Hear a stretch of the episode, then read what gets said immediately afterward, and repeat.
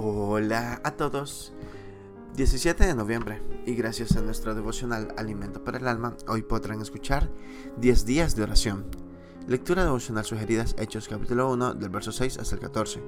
Nos dice su verso catorce: todos estos perseveraban unánimes en oración y ruego, con las mujeres, y con María la Madre de Jesús, y con sus hermanos. El poder de la oración no debe ser subestimado. Santiago cinco, dieciséis al dieciocho declara: la oración eficaz del justo puede mucho.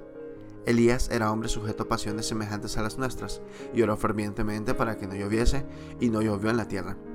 Y otra vez oró, y el cielo dio lluvia, y la tierra produjo su fruto. Dios definitivamente escucha las oraciones, responde a las oraciones y se mueve en respuesta a las oraciones. La oración hace cosas extraordinarias en nuestras vidas, nos enseña a perseverar, a no dejar nuestros sueños, nuestras metas a la mitad del camino. La Biblia enseña que el que persevera hasta el fin, éste será salvo. Mateo veinticuatro trece. La oración enseña a cambiar mis actitudes equivocadas, a buscar la unanimidad, a dejar el egoísmo y respetar al otro.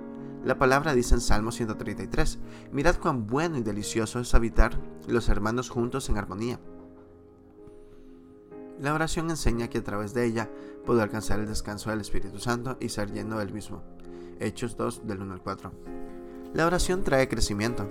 El libro de Hechos dos, cuarenta y siete dice: alabando a Dios y teniendo favor con todo el pueblo, y el Señor añadía cada día a la iglesia los que habían de ser salvos.